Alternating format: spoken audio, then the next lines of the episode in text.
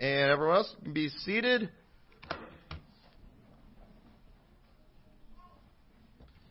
All right. Well, I'm going to, uh, next couple weeks, I'm going to finish out my series going through uh, 1st, 2nd, and 3rd John. We've been doing 1st John on Sunday nights, but 2nd and 3rd John they're shorter chapters. I think I can go through those pretty quick, so I figured I'd hit those in the Sunday school hour. Plus, I've got some other messages I've been wanting to preach on Sunday night. Been wanting to get to these for a while, hoping to uh, possibly start that next week. We'll see what happens, but uh, we're going to go to Second John. Only one chapter in Second John there at the end of your Bible, and we'll start reading in verse one. It says, "The elder unto the elect lady and her children." Whom I love in the truth, and not I only, but also all they that have known the truth. And I want to focus on that term, the elect lady, that we see, because you know what does that mean? There's a lot of different opinions about what that means, and um, you know I don't. I'm going to give you my opinion on what that means, and it might not be 100% right, because this is the only place in the Bible where we see that term used, the elect lady. Uh, Second John is the only place in the Bible that uses the term lady, with the exception of Isaiah chapter 47 that we're going to go to in a little bit. But I think there's a very good reason that he used that term, the elect lady and her children. And these are people that he loves in the truth. And not only is he the love these people in the truth, but all those that have known the truth love this church. And so, uh, but I don't believe this term was one used exclusively for this church, whatever one it is that he's writing to. Probably the same one that he wrote 1 John 2. Don't know for sure. But uh, at the, if you look at the very end of the book in verse 13, it says, The children of thy elect sister greet thee, amen. So I believe he's making a reference to other churches, and he refers them as the elect sister, saying that they are greeting them as well. And so uh, I believe he may have used that term because of the fact that this was a doctrinally pure church. I personally think that's why he used that term. And I think it's similar to what we see the apostle Paul talking about in Ephesians chapter 5. Now, here in Ephesians chapter 5, he's given instructions about husbands and loving their wives, but then he makes comparison here in verse 25. He says, Husbands love your wives, even as Christ also loved the church and gave himself for it, that he might sanctify and cleanse it with the washing of water by the word. So how does God sanctify and cleanse his church? By the washing with the word, by the word of God. And it says that he might present it to himself a glorious church, not having spot or wrinkle or any such thing, but that it should be holy and without blemish. And so I believe that the reference that we're seeing here is to their the, the truth of what they preach. I believe it is very important as a church that we do everything we can to allow this Bible to wash us. And a lot of times we use that in reference to just keeping sin out of our life. And understand, a lot of references in the Bible to doctrine are in reference to our behavior and how we act as Christians. There's a lot of that. It's not just an intellectual position that we have. Some people think they're really good Christians because they have a, a, a correct intellectual position when it comes to the Trinity, and I'm glad they've got that. But then if you live like the devil too, you know what? You're not doctrinally pure because you're you're violating a lot of scripture that talks about how we should behave and how we should act. But I believe God wants us to be pure both. I want I believe wants to be pure in our behavior. There are some people that have really good behavior, but then they have really weird doctrines that they teach. You know, there's Amish out there that, you know, they, they have some pretty good behavior, but they've got some pretty bad doctrine too. And I believe we need to try to have both.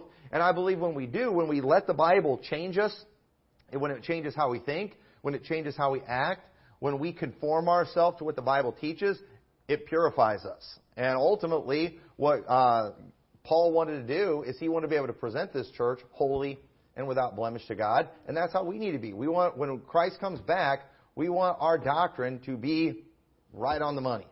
And you say, well, nobody's perfect. Well, we should still try. We shouldn't just say, no, use nobody's perfect as an excuse to have flaws that we don't deal with. Because we do have a perfect book that tells us how we can fix our flaws. So we should always be a work in progress and trying to do something. So, uh, again, so I believe this term elect lady is, is in reference, a title he's using to uh, illustrate their doctrinal purity they have. I think this was a church that was very good when it came to doctrine. And he goes on. So in verse 1, he's been talking about the truth. He's made a couple of references to the truth. Verse 2, for the truth's sake, which dwelleth in us and shall be with us forever. So again, another reference to the truth. It's something that was inside them. And so now turn over to Isaiah chapter 47. So I believe he's referring to this church as a late, as an elect or a chosen lady because of the fact that they were they were doctrinally pure. And if we look at Isaiah chapter 47, Isaiah chapter 47, I think this is interesting. I think we can kind of see how they use the word, you know, back then, uh, you know, when they uh, wrote the King James to kind of get an idea. Because a lot of times when we talk about lady, it's in reference to manners, right? But I believe too, it could be something more than that. I could think it's a reference to her purity. And it says, Come down and sit in the dust, O virgin daughter of Babylon. Sit in the ground. There is no throne, O daughter of the Chaldeans, for thou shalt no more be called tender and delicate.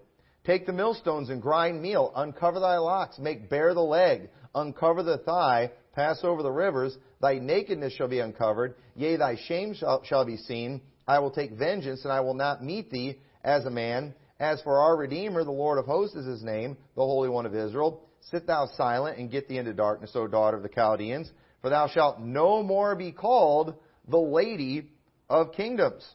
I was wroth with my people. I have polluted mine inheritance and given them into thy hand.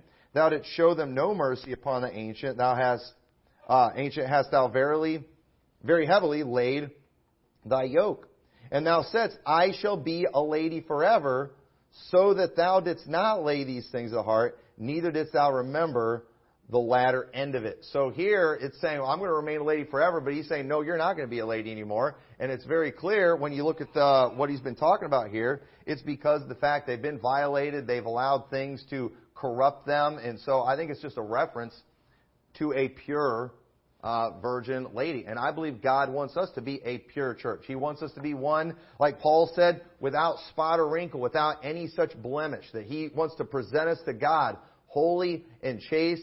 And again, this is a reference to doctrine, not just intellectual positions, but also in our behavior as well. It's very important that we understand that. So I do. I think when he called this church the elect lady, I think this is a, is a compliment. I think he's showing them that this is a church that is very good, and uh, and I do believe, in, in my opinion, that he's writing to the same people in Third John, and I do think when we look at Third John, uh, we're going to see that while they had the right positions, they had the right doctrine, they had some individuals that they needed to take care of in that church because there were some people that were at risk of you know taking away some of the purity of this church. So I don't want to get ahead of myself and, and get into Third John, but we'll see more evidence of this next week that I think uh, will help.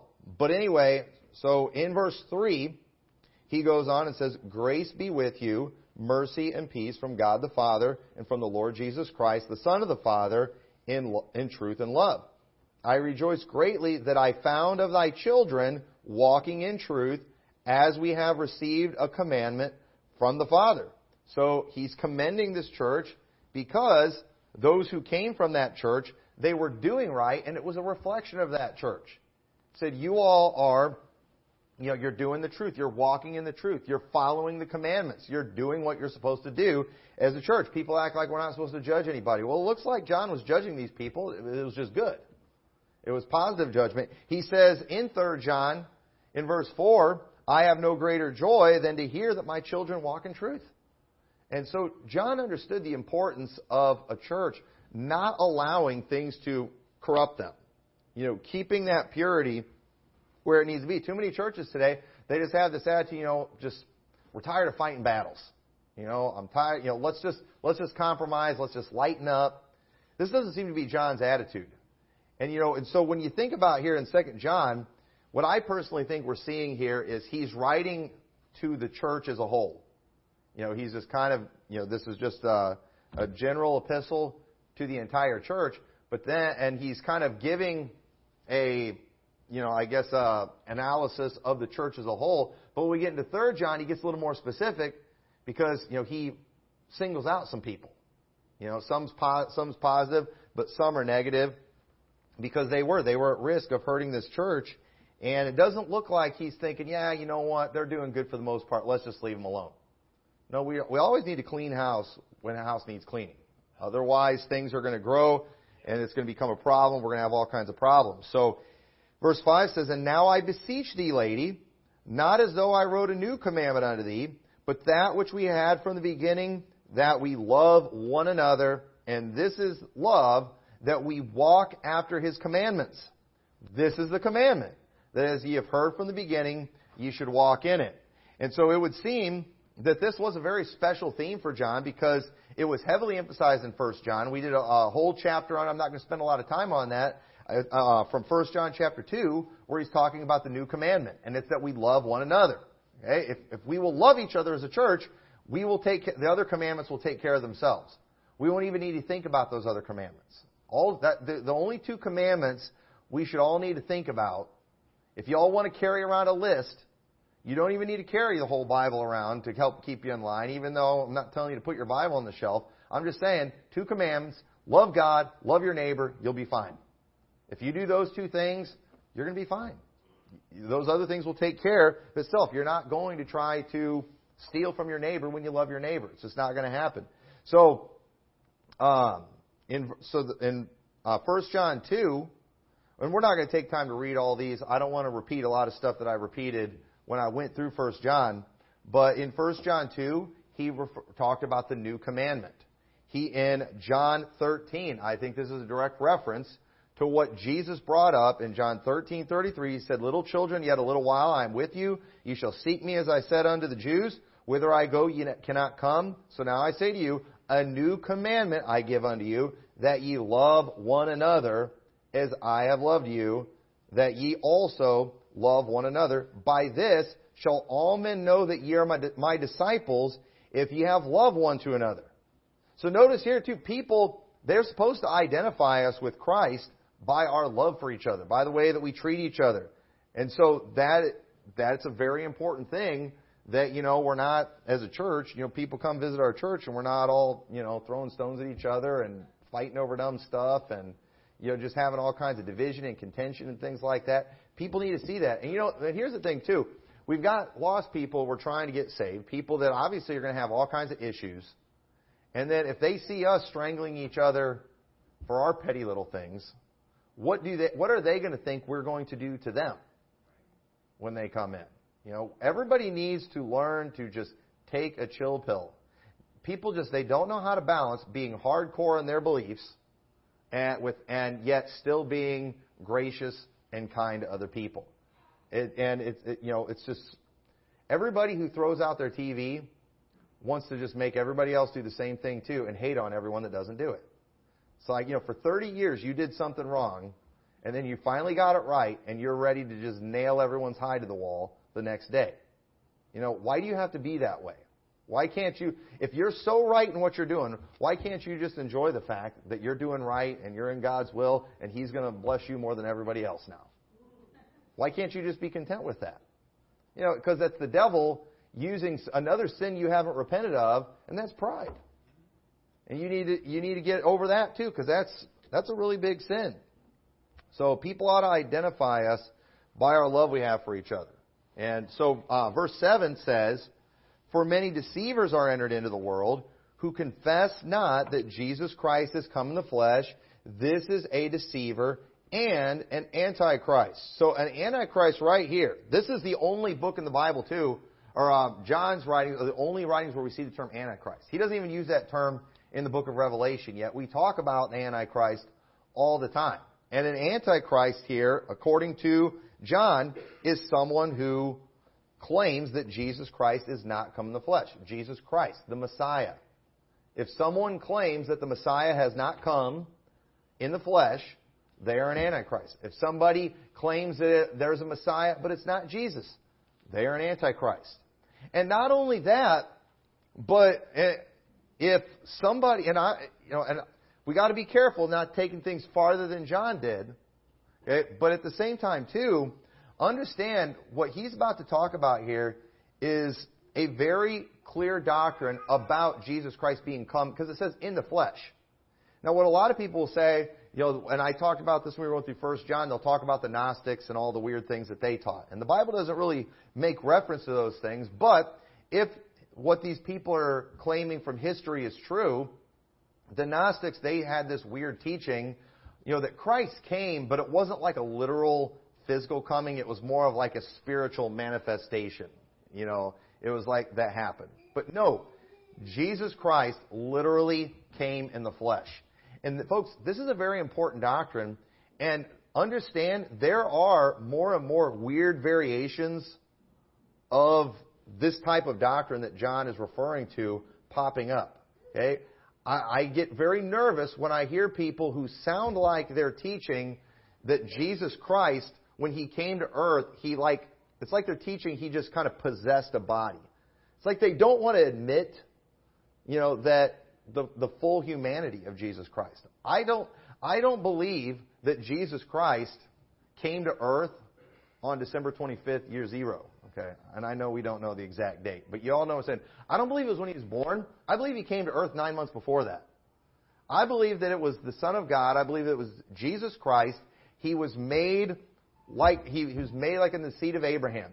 He became flesh, just like you and I. Just like it was you in your mother's womb at the moment of conception, it was God the Son in the womb of Mary at the moment of conception. He became a man.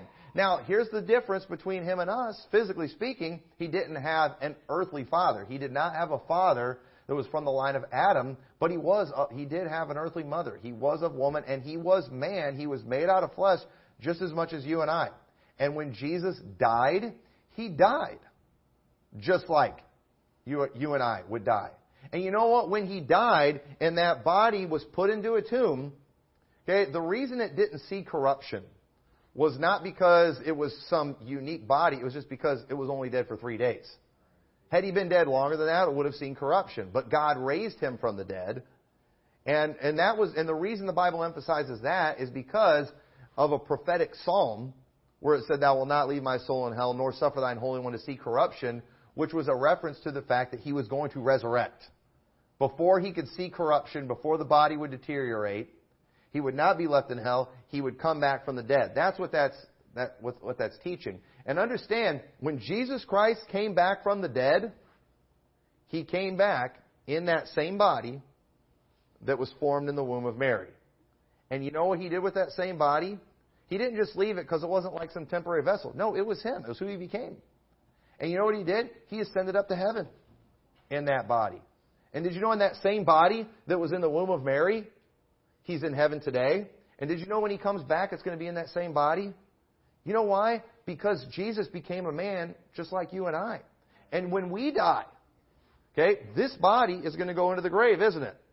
But then, at the rapture, God's going to resurrect this body and he's going to glorify it. And so we will be changed in the sense of we're going to lose the sin nature, we're going to lose all the bad stuff, but it's going to be this body that we rise with. 1 Corinthians is very clear about that. And a lot of people are teaching really weird stuff about what happened when Jesus Christ came to earth, when Jesus Christ died, when he rose again, just to try to get out of you know around unpopular doctrines. But you know that you got to watch it. You're messing with the doctrine of Christ. And the doctrine of Christ, it is. It's very important how he came to earth. The virgin birth is very important.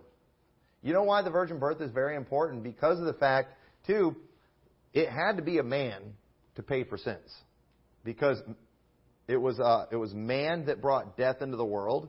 It had to be a man that would bring life into the world.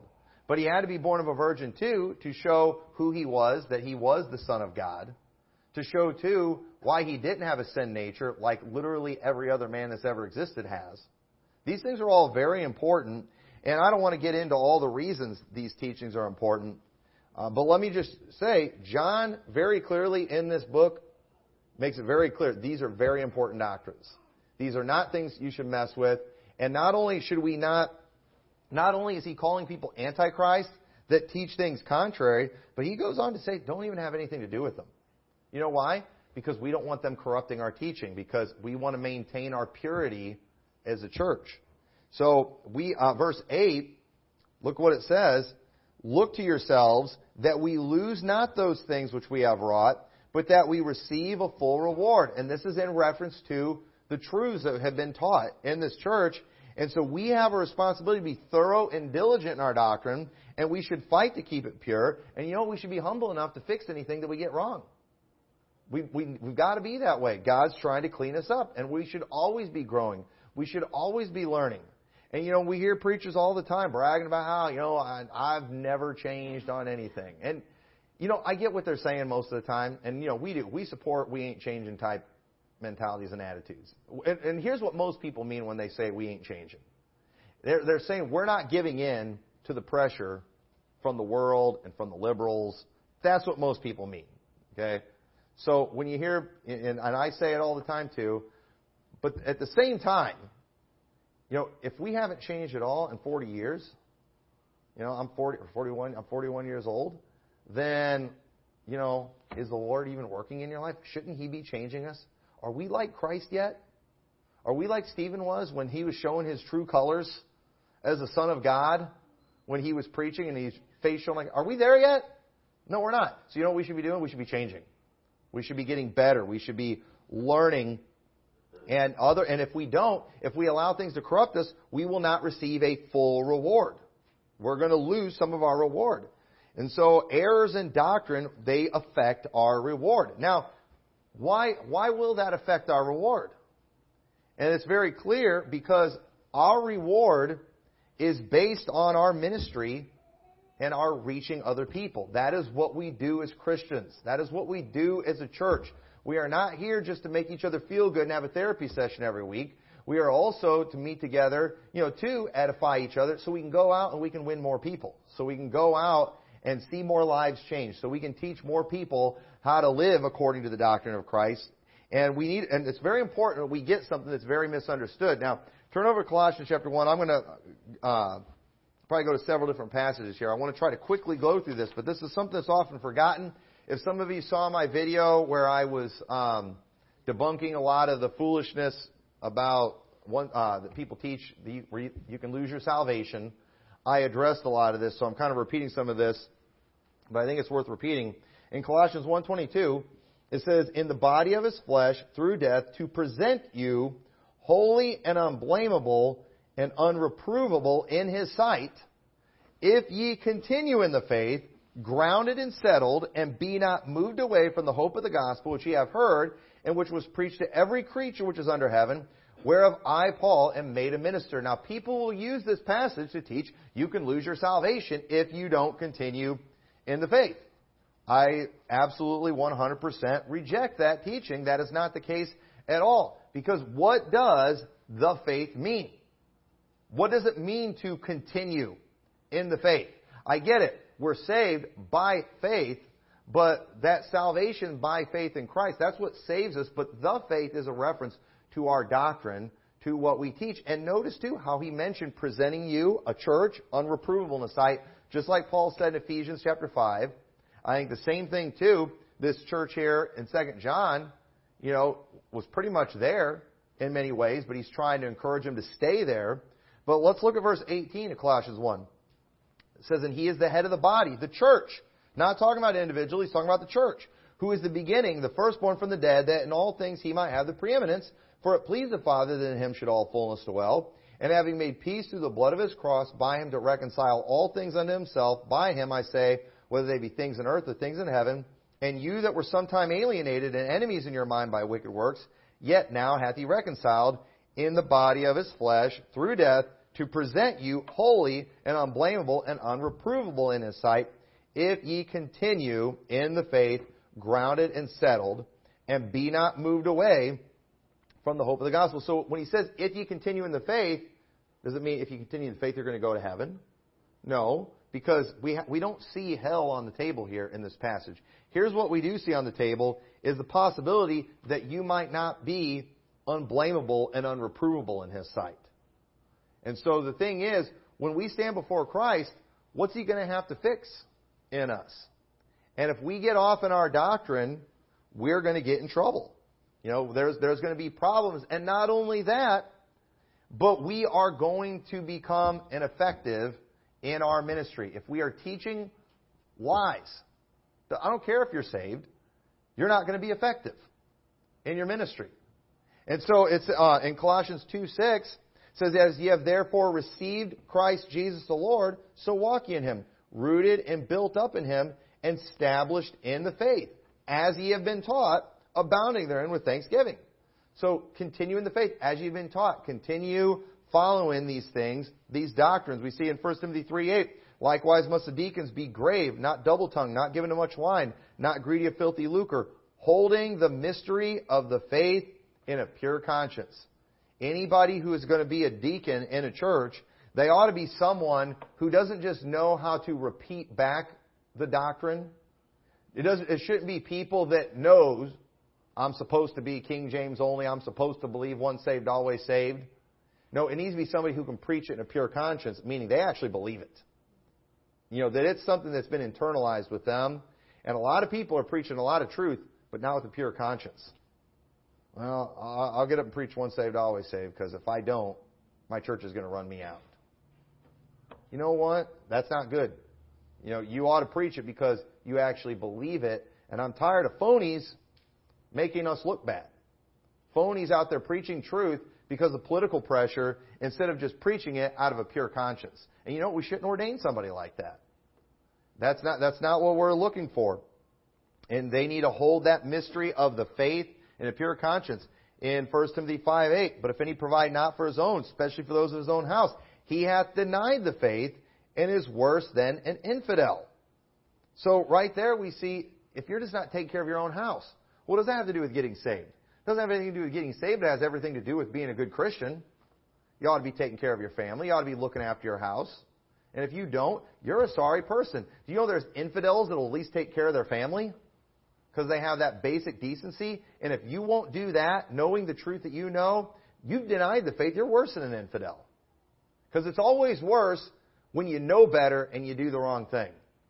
So I believe that's so. Right there, we see a good reference to that. 1 Timothy 6.20, O Timothy, keep that which is committed to thy trust, avoiding profane and vain babblings in opposition of science, falsely so called, which some professing have erred concerning the faith. Grace be with thee, amen. So again, we need to avoid foolish talking, foolish teaching that is only going to steer us away from the truth. Now, I've got a lot more references I can show on that. I'm not going to take time to go through them. But here's what we've got to understand too, is the, again, the reason it is so important that you keep your doctrine pure is because if you get away from true doctrine, you will be ineffective. You will not bear fruit if you start teaching weird things. I don't believe you'll lose your salvation. I don't believe anybody I don't believe there is anything in the Bible that alludes to anyone ever losing their salvation. But we do see a lot of areas where people veer off from the faith, that there will be, uh, that uses terms like shipwreck and uh, different things, uh, you know, a lot of strong terms. But again, our goal as a church we're, is ministry. We're trying to get people saved. We're trying to make a difference in people's lives. If our doctrine becomes trash, we will not do that. We won't get anybody saved. We start teaching weird doctrines about Jesus. We start teaching he didn't really come in the flesh. We start teaching he's not really the Messiah. Are we going to get anybody saved with that kind of teaching? No. And therefore, what's the point of this church? You know what? The building's still here. We might even have the people still here, but as far as God concerned, the ship has sank because it's not doing its job. It's not accomplishing anything. And so we got to watch out for that. So verse 9, um, says, Whosoever transgresseth and abideth not in the doctrine of Christ hath not God. He that abideth in the doctrine of Christ, he hath both the Father and the Son. Now, this is important too. And because again, nobody's perfect in their doctrine, especially when they first get saved. Okay? We, we need to get that. There's a lot of people, they might have even been saved for a long time, but they've never been in a good church. They haven't been taught very much. So, you know, don't just automatically declare people unsaved when they get something wrong. You know, they answer a trivia question wrong or something like that. You know, just don't, you know, don't be too quick to do that. Okay? You know, some people when you, they go out soul winning, it's like the, they don't think anybody they talk to is already saved. It's like they're professing faith in Christ. They don't believe you can lose your salvation. But then you start asking the weird hypothetical questions. They don't answer something right, and then you try to give them the gospel again. That, that frustrates me greatly. Okay, uh, we, we don't need we don't need to be that way. But at the same time, while people aren't going to be exactly where they should be, you're not automatically downloaded with all the secrets of the Bible when you get saved. But you know what? You know, we do expect them to eventually come around. Uh, we do expect that to eventually happen. And you know what? But here's the thing too. Sometimes people don't come around on certain doctrines. And when they don't, their faith is made shipwreck. They are useless Christians. They will not bear fruit. And maybe it's that they're not saved. Sometimes that's why people don't come around. Sometimes it's because they're not saved. And if they're not saved, there's a lot of things they're not going to understand because the, there, many things in the Bible are spiritual. That are, they're spiritually discerned and they're not going to get it. So, but for those of you who just really want to know which ones, you know, when somebody leaves, all right, which ones were saved and which ones aren't, you know, I would look at it this way, okay? So when someone's faith is made shipwreck, okay, they just, you know, they quit and they're useless as Christians. Okay, if they were saved, they're probably just going to vanish and are just never going to do anything for God. And I think there's a lot of people out there like that. They are saved, and man, when Jesus comes back, they're going to be ashamed at his coming. They are not going to have any rewards. And but they're going to be saved yet so is by fire. But they're but they're you know, when they leave us, they're just going to go away. And they won't bother us anymore. But when someone is just unsaved, okay, they will probably move on and not only go on to teach their wicked doctrine, but they will also become an enemy to the church they're from. Remember what Paul said about these people that were going after them? That's an evident token of perdition. And so sometimes people, they get offended, you know, like the uh, seed that grew on the stony ground, you know, the cares of the world, the deceitfulness of riches, it choked it and it became unfruitful. Not unsaved, but unfruitful. And sometimes people, they come into a church and they do. They get offended for whatever reason. You know, they give up, they quit, and they do. They move on I don't think we should declare these people unsaved. But again, in, in, when people get mixed up in a really bad doctrine and then they just want to go on, you know, they join the Catholic Church, join the Mormon Church, something like that, you know, they say, yeah, they probably weren't saved. And especially too when they're attacking. You know, that's an evident token of perdition. So that's when we're going to say, yeah, they're one of them infiltrators. You know, they're one of, you know, but not everybody is like that. So, verse 10 says, If there come any unto you, and bring not this doctrine. What doctrine? The doctrine uh, about Jesus Christ, that he came in the flesh. It says, Receive him not into your house, neither bid him Godspeed.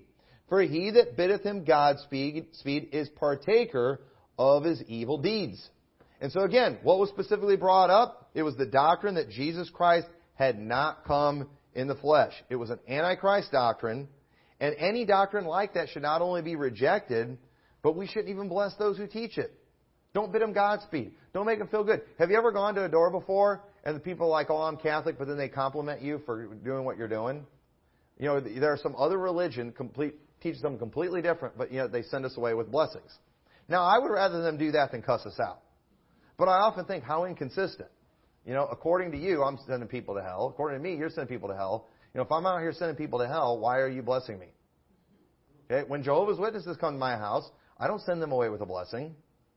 You know, and I always make sure, I don't even say goodbye. I always just make sure it's just an awkward, abrupt ending. And it is, it's awkward because we are, in our culture, we typically, when we close out a conversation, we give some kind of friendly greeting, you know, or, or you know, salutation, whatever. That's our, that's kind of how we do things. And so when you're having a conversation with somebody and it's just like, we're done, and there's this nothing, it's awkward. And you know what? I love it. Right? That's how it should be with people like that. I think this is right, and so you know we're you know we're going to be this way across the board. And anyone who is not teaching this said they're not going to get a blessing from us. And just because they have a specific ethnicity, You know, they're not getting a special blessing when they deny that Jesus is a Christ, when they deny that Christ has come in the flesh. So that goes for JWs, it goes for Jews, it goes for Mormons. Same thing across the board. All right, no discrimination. All right, we're you know it doesn't or, not discrimination. Um, you know, we're just gonna you know we're gonna be all inclusive. Okay, anybody who teaches this junk, we're gonna be mean to all of them. Okay, we're not gonna be especially mean to any, even though the JWs you know, they really, they really get my goat. But anybody who's teaching weird doctrines like this, we ought to reject them. So, uh, and we do. I, I think we have every right to break fellowship with people who teach weird heresies about Jesus. I think this is an area where we must be diligent. And I've had to talk to people before and like, hey, listen, you're you're getting weird on this teaching here. I think you're taking some of this stuff too far. You know, you don't have to agree exactly with I do about what all took place in the three days that Jesus was dead. But when you start teaching weird things about the flesh of Jesus Christ, and like it, you know, this, this teaching that Jesus just possessed the human body, that's weird. I think we're getting into Second John territory here. And, you know, I believe we ought to give people an opportunity to repent. You know, I, I, you know, you need there's some things people need to be rebuked sharply for, but uh, it, it's dangerous stuff because all these doctrines are very key and very important. So it says, having many things to write unto you, I would not write with paper and ink, but I trust to come unto you and speak face to face, that our joy may be full. Little, or the children of thy elect sister greet thee. Amen. And so, while not much was covered in this letter, the most important subject was you know, and that's you know loving uh, loving the brethren. But it does seem that there, from the next book, that there's some lesser things that need to be dealt with. But uh, those things too, we see he was going to address them when he get there. Because notice he said, "I have many things to write unto you, but I will not write with paper and ink, but I trust to come unto you." So again, he's given a very gen. This is kind of a general thing, and so overall, this church is getting an A. But you know what? You know, maybe it wasn't quite an A plus. And, uh, and John wants this church to be pure. He wants it to be right. And so he's kind of letting them know, when I come, I'm going to take care of some of these specifics because they need to be dealt with. And you know, and I don't know, but hopefully this church had the attitude of, all right, I wonder what he's seeing. I wonder what, I wonder what we've got wrong. I hope, you know, and, and I hope they had the attitude of, you know what, I can't wait to hear what he has to say so we can fix it. You know, a lot of people today in church, they have an attitude of, I hope the pastor doesn't get on my sins. They get offended when their sins get brought up. Because, you know, they don't, come, they don't have this attitude, I want to be pure, I want to be spotless, I want to be, you know, unreprovable and unblameable in His sight when Jesus comes. But that's the attitude that we need to have. That's the attitude we need to have as individuals, an attitude we need to have as a church. And so I do, I think this letter was mainly for two things. I think one, he's just, I think this letter is just kind of letting him know, hey, I'm coming. I'm coming to check up on you guys. And I think, too, it was because he wanted them to be ready for his coming. You know, this was, uh, this was a great church, but there were some issues that needed to be dealt with, assuming 3rd John is written to the same church we're going to talk about next week. But again, he wants them to know he's coming because, you know, it, it's kind of like sometimes you might be able to warn your kids when you're on your way home. Hey, I'm going to be home in 10 minutes. Now, why are you doing that? Because you don't want to catch them being bad. You don't want to find the house trashed.